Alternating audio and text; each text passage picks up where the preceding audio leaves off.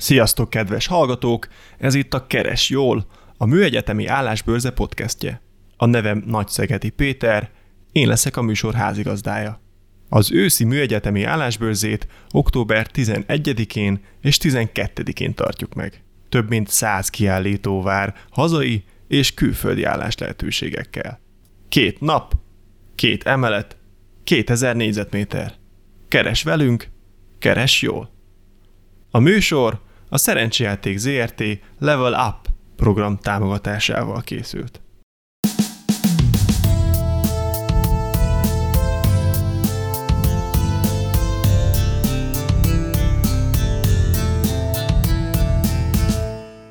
Sziasztok, kedves hallgatók!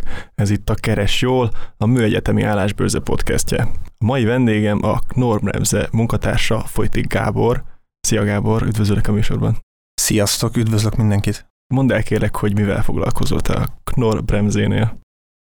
Jelen pillanatban a Knorrnál az Electromobility Inkubátor, ismertebb nevén az Ikubátor nevű egységét vezetem a, a magyarországi szervezetnek, amely egy, egy startup, egy startup jelleggel működő cég, mondjuk így, hogy cég a, a nagy cégen belül, azzal a célzattal létrehozva, egy kicsit külön is vonulva a mindennapi élettől, a szériafejlesztéstől, hogy a jövő elektromobilitásához kapcsolódó termékeinek az alapkoncepcióit, alapépítőköveit kifejlesszük, letegyük, tehát gyakorlatilag egy, egy inkubációs célral létrehoz a szervezeti egység, ahol az osztályvezetésen túlmenően Scrum Masteri feladatokat is betöltök, azért, hogy a kollégák munkáját tudjam ezzel segíteni, illetve az ő fejlődésüket, illetve a fejlesztési tevékenységüket hátulról támogassam, hogy tehessék a dolgukat. Mindig azt szoktam mondani, én az a kolléga vagyok a csapatban, akinek az a dolga,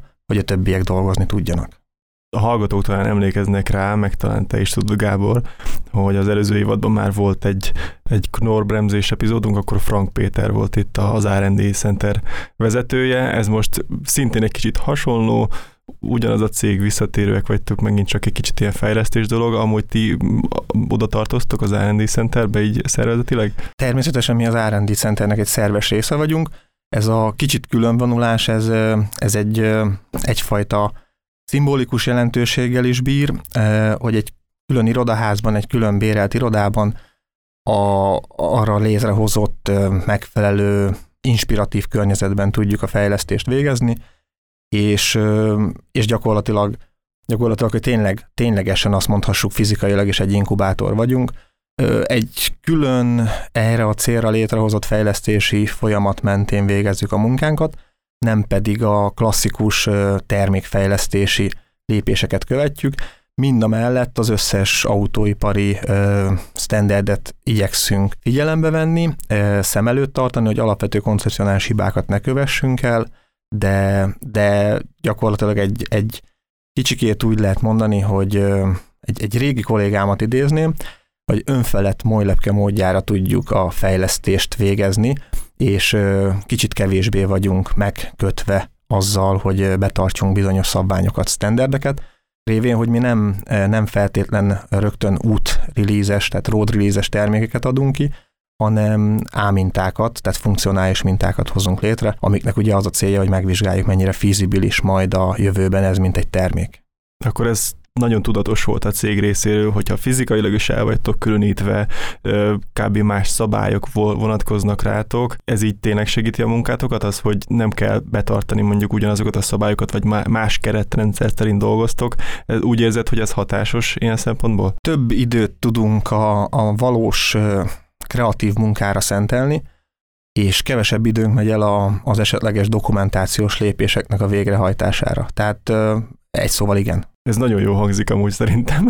nagyon kevés emberrel találkoztam még, aki szerette volna az adminisztrációs munkát, és hogyha egy ilyen alapvetően kreatívnak tekinthető munkakörben nem is kell olyan sokat foglalkozni vele, az biztos, hogy segít.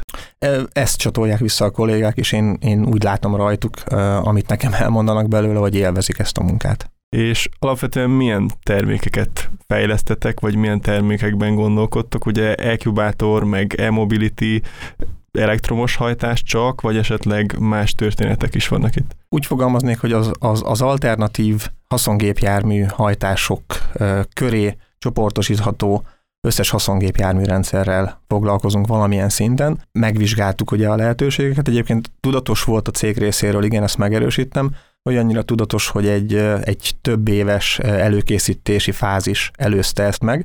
A Knorr belül található, mint minden cégen belül, egy előfejlesztési szervezet.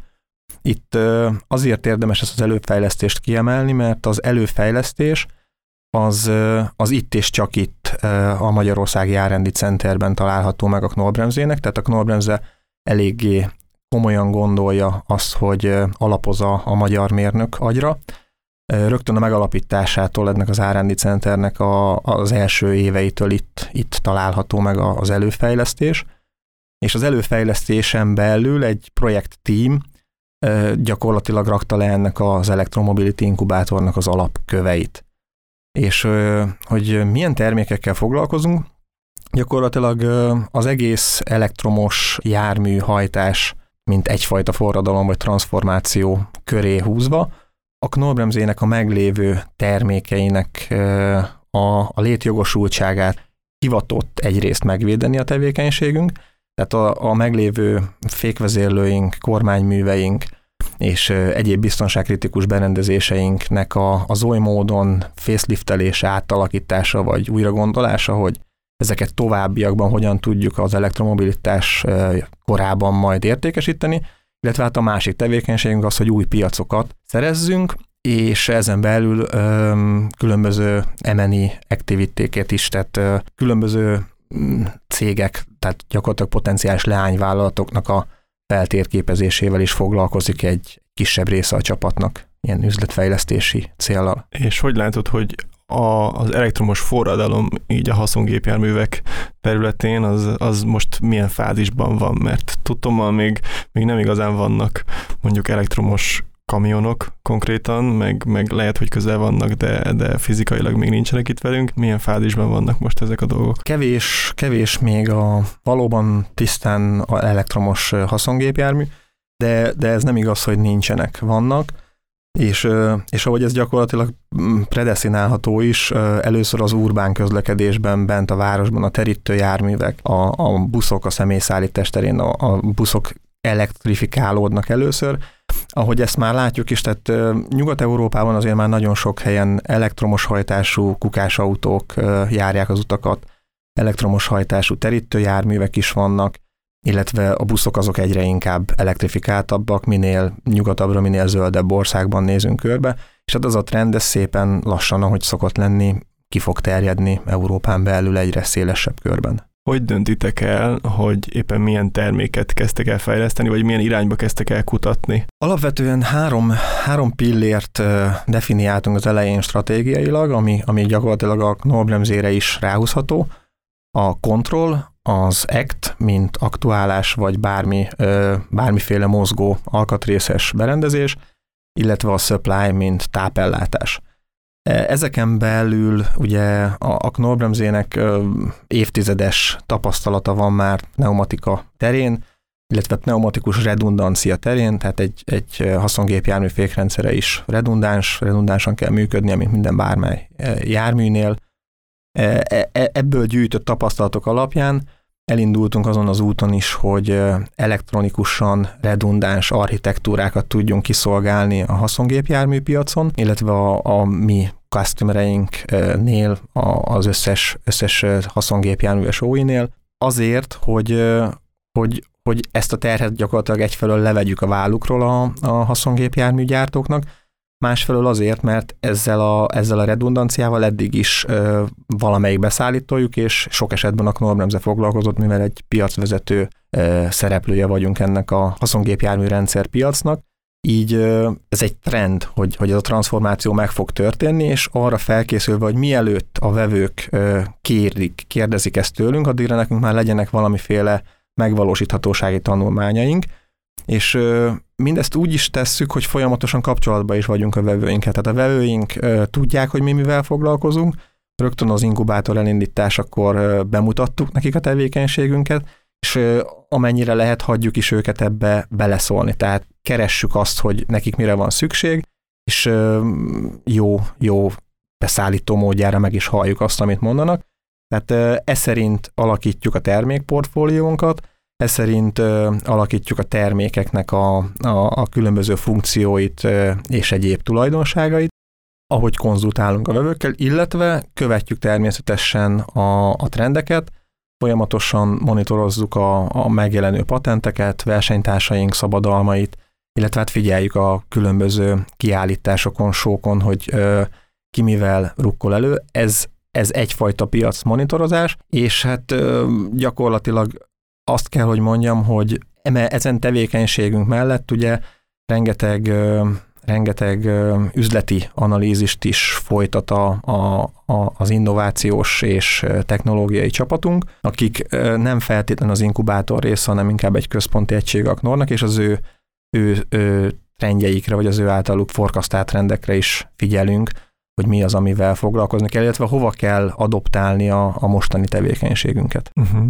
És milyen előfeltételei vannak annak, hogy egy bizonyos területbe elinduljatok, mondjuk kell-e olyan, hogy valaki már azzal foglalkozott valaha, látszik az, hogy arra igény lesz, vagy egyszerűen találhattok ki olyan új dolgokat is, amire még semmi garancia nincs, hogy be fog válni, vagy egyáltalán igény lesz rá, de úgy érzitek, hogy ez most egy ilyen fel nem tárt szegmens mondjuk. Nem, nem, nem feltétlen kell az, hogy mutatkozzék rá igény. Erre egy, egy konkrét jó példa, ez az elektronikus redundancia, amiről az előbb is beszéltem nem jött vevői igény erre, vevői igény más típusú termékekre jött, amely más típusú elektromechanikus termékeknek a, a biztonságkritikus standardeknek való megfelelősét nem tudtuk volna anélkül biztosítani, hogy egy elektronikusan redundáns architektúrát tegyünk alá, így, így magunk elkezdtük ezt kifejleszteni, és most is ezt látjuk, hogy a, a vevőink is most kezdik összerakni ezeket a, ezeket a rendszereket, amik egy elektronikusan redundáns architektúrát kívánnak meg egységé a járművön. Tehát erre egy, egy olyan példát tudnék mondani, hogy nagyon sok cég, kisebb-nagyobb cégek foglalkoznak azzal, hogy önvezető rendszereket fejlesztenek. Szenzorokat fúzionálnak, különböző érzékelési metódusok dolgoznak együtt azért, hogy egy, egy járművet kontrollálni tudjanak, Viszont ez szép és jó, és ez nagyon jól működik, ebben már egészen előre haladott a, a technológia, viszont ahhoz, hogy ebből egy road release-es olyan terméket tudjunk kiadni, amely, amelyet rábízhatunk bárkire, tehát a bárkire úgy, érzem, úgy értem, hogy van rá megfelelő jogosítványa, de nem feltétlen szakember, nem járműteszmérnök vagy autóversenyző, tehát egy átlagos hétköznapi sofőrre, vagy egy átlagos hétköznapi utasra, mert akár, hogyha mondjuk önvezetésről beszélünk, nem is kell, hogy az egy sofőr legyen, ahhoz, ahhoz egy olyan robosztus e, és, e, és, és minden pillanatban megbízhatóan működő e, rendszer kell mögé, ami elektronikus tápellátást biztosít, akár a vezérlő a mikrovezérlőknek vagy a szenzoroknak, amely még jelen pillanatban nem feltétlen áll rendelkezésre a piacon, különösképpen nem a haszongépjárműveknél. Tehát ez, ez például egy olyan példa, amit mi már elkezdtünk akkor, amikor, amikor még nem feltétlen fogalmazódott meg a piaci igény. És mi az a, az egyik ilyen, nem tudom, fő téma most, vagy terület, amivel foglalkoztok, vagy konkrét termék, amiről akár beszélni is tudsz, és dolgoztok rajta? Ez volt az egyik, tehát gyakorlatilag ez egy konkrét termék, ez a redundáns tápellátórendszer, ennek, a, ennek az architektúrális kialakítása. Kontroll teréről is mesélek egy kicsit, tehát azért a Knorr mégis egy fékrendszer, fejlesztő fékrendszer metódusokat, fékrendszer vezérlő algoritmusokat fejlesztő cég, ezzel indult egyébként 95-ben az egyetemről a, a ESP funkciók megvalósításával haszongépjárművekre, a, a közlekedésmérnöki karnak a gépjárművek tanszékéről, és, és jelen pillanatban is e, ebben vagyunk piacvezetőek, vagy ebben is piacvezetőek vagyunk. Itt az elektromos hajtásnál oly módon kell ezt adoptálni, hogy mindent alárendelünk az energiahatékonyságnak. Ugye eddig is trend volt az, hogy minél energiahatékonyabb legyen egy jármű, ez már nem újdonság, viszont itt van egy nagyon jó fékezési potenciálunk a villanymotor, ezzel a hajtáslánccal egy, egy nagyon hatékony és eredményes fékezést lehet elérni, hogyha megfelelően testre szabjuk a fékrendszer vezérlő funkcióinkat.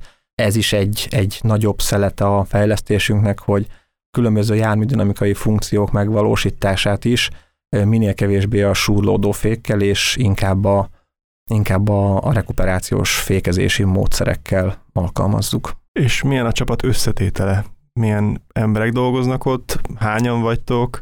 és kiket kerestek mondjuk mostanában? Ez az egész inkubátor egy 60 fős fejlesztőmérnöki csapat, a, amelynek fele itt Magyarországon, Budapesten és Kecskeméten található, és a másik fele pedig Németországban, Münchenben. Teljesen vegyesen dolgozunk a csapatokban, tehát nincs az, hogy a németországi kollégák az egyik projekten dolgoznak, mi meg a másikon, tehát minden csapatban, szinte minden csapatban van német és magyar kolléga, és teljesen szakterülettől függően, hogy kire van ott éppen szükség. És a csapat összetétele az villamosmérnökök, gépészmérnökök és mehatronikai mérnökök, de dolgozik nálunk például vegyészmérnök is olyan, olyan indítatásból, hogy különböző energiatároló technológiákat is tudjunk vizsgálni. És kiket keresünk? Főleg szoftveres kollégákat keresünk, szoftver, architektúra szakértőket, illetve jármű safetyhez, ISO 26262-höz hozzáértő fejlesztőmérnök, illetve safety manager kollégákat keresünk jobbára a csapatnak a kiegészítésére. És a csapatunk más szempontból vett összetétele és egy teljesen egészséges csapatösszetétel. Dolgoznak nálunk olyan kollégák is, többen is, akik már 25 plusz éve dolgoznak a Knorr-Bremsénél, és nagyon sokat láttak, rengeteget lehet tőlük tanulni, és kezdő, illetve még gyakornok kollégák is dolgoznak nálunk, tehát ez, ez egy olyan hely, így az egyetemistáknak mondom, ahol, ahol nem csak az adatik meg, hogy egy éles fejlesztési projektben tudsz részt venni, hanem az is megadatik, hogy olyan szakemberektől tanuljál, akik gyakorlatilag a, a haszongépjárműves ESP fejlesztésnek az alapjait tették le néhány évtizeddel ezelőtt. Ez jó hangzik. És van bármilyen konkrét terv így a mondjuk a fiatalok vagy a gyakornokok fejlesztésére, vagy tényleg csak arra van bízra, hogy vannak itt azért szenyor kollégák, tapasztalt emberek, akiktől informális módon is lehet tanulni? Természetesen van, de a, a csakra egy picit, picit visszareflektálnék. Én azt gondolom, hogy talán ez a legértékesebb tudás. Az egyetem egy nagyon erős elméleti tudást tud adni. Az egyetemen működő csapattevékenységek, bármilyen járműépítős csapatok, illetve csapatversenyek is rengeteg gyakorlati tudást adnak, a, tudnak adni, viszont a, a, a széria fejlesztésben részt vett, sokat látott, fogalmazzunk így öreg, szabszemű ráják, ők, ők tőlük lehet a legtöbbet tanulni. Viszont a kérdésedre visszatérve, igen, van, van egy gyakornoki programunk, már 100 plusz gyakornoki kolléga dolgozik nálunk, amire azért is egy kicsit így, így személyesen is büszke vagyok, mert ezt a gyakornoki programot a, a menedzsment részéről én, én felügyelem, és a gyakornokoknak azt tudjuk kínálni azon túlmenően, hogy éles projektbe vesznek részt, jöhetnek hozzánk akár diplomát írni, tehát szívesen írunk ki diplomaterveket, szívesen írunk ki olyan projektmunkákat, amiket akár fél éves projektnek vagy nyári gyakorlatnak le tudnak adni, és ezekben is ugye mind eszközzel, mind tudással tudjuk őket segíteni, és a gyakornoki programon túl van egy meglévő kollégáinknak szóló program, és azt úgy neveztük el nemes egyszerűséggel, hogy talent program, ahol olyan kollégák, akik vagy már több éve vannak ott, és, és látszik, hogy lojálisan és, és, és eredményesen tényleg, tényleg azt tudták prezentálni, hogy hozzátesznek a cég előre meneteléhez őket különböző soft skill tréningekre is küldjük, olyan célzattal, hogy ha, ha esetleg bennük van az a potenciál, vagy az az affinitás, hogy menedzsment útra lépjenek, vagy, vagy a szakértői úthoz is egyébként szükség van ahhoz, hogy valaki megfelelő soft skill-ekkel rendelkezzen, tehát tényleg át is tudja adni a tudását. Illetve van egy, egy junior manager programunk is, ahol, ahol egy ilyen rotációs jelleggel fél évente váltják a projektet a kollégák, és akkor így mire innen kikerülnek ebből a programból, addigra ők már mondhatjuk úgy, hogy kvázi tapasztalt projektmenedzserként folytathatják. És természetesen a, a fejlesztőmérnökeinket is folyamatosan tréningezzük, szemináriumokra, kiállításokra tudnak járni, és ha nem is feltétlen direktbe allokált idejük van arra, hogy a munkaidejüknek egy részét arra szánják, hogy hogy ők tanulnak valamit, de ez, ez programozva van a rendszerbe, tehát olyan feladataink vannak, amihez tanulni kell. muszáj fejleszteniük saját magukat, hogy a, a feladatokat is el tudják végezni, és eredményeket tudjanak produkálni. Úgyhogy ö, nagyjából így néz ki nálunk ez a, ez a fejlesztési program. És van bármilyen különleges része, ami mondjuk csak rátok érvényes, mert mondjuk ebben a kis inkubátorban másképp kell hozzáállni a dolgokhoz, kell egyfajta ilyen startup szemléletmód, vagy valami más, ami az alap dolgozóknak nem feltétlenül szükséges. Mm, ilyen szempontból nem, nem vagyunk kivételezettek.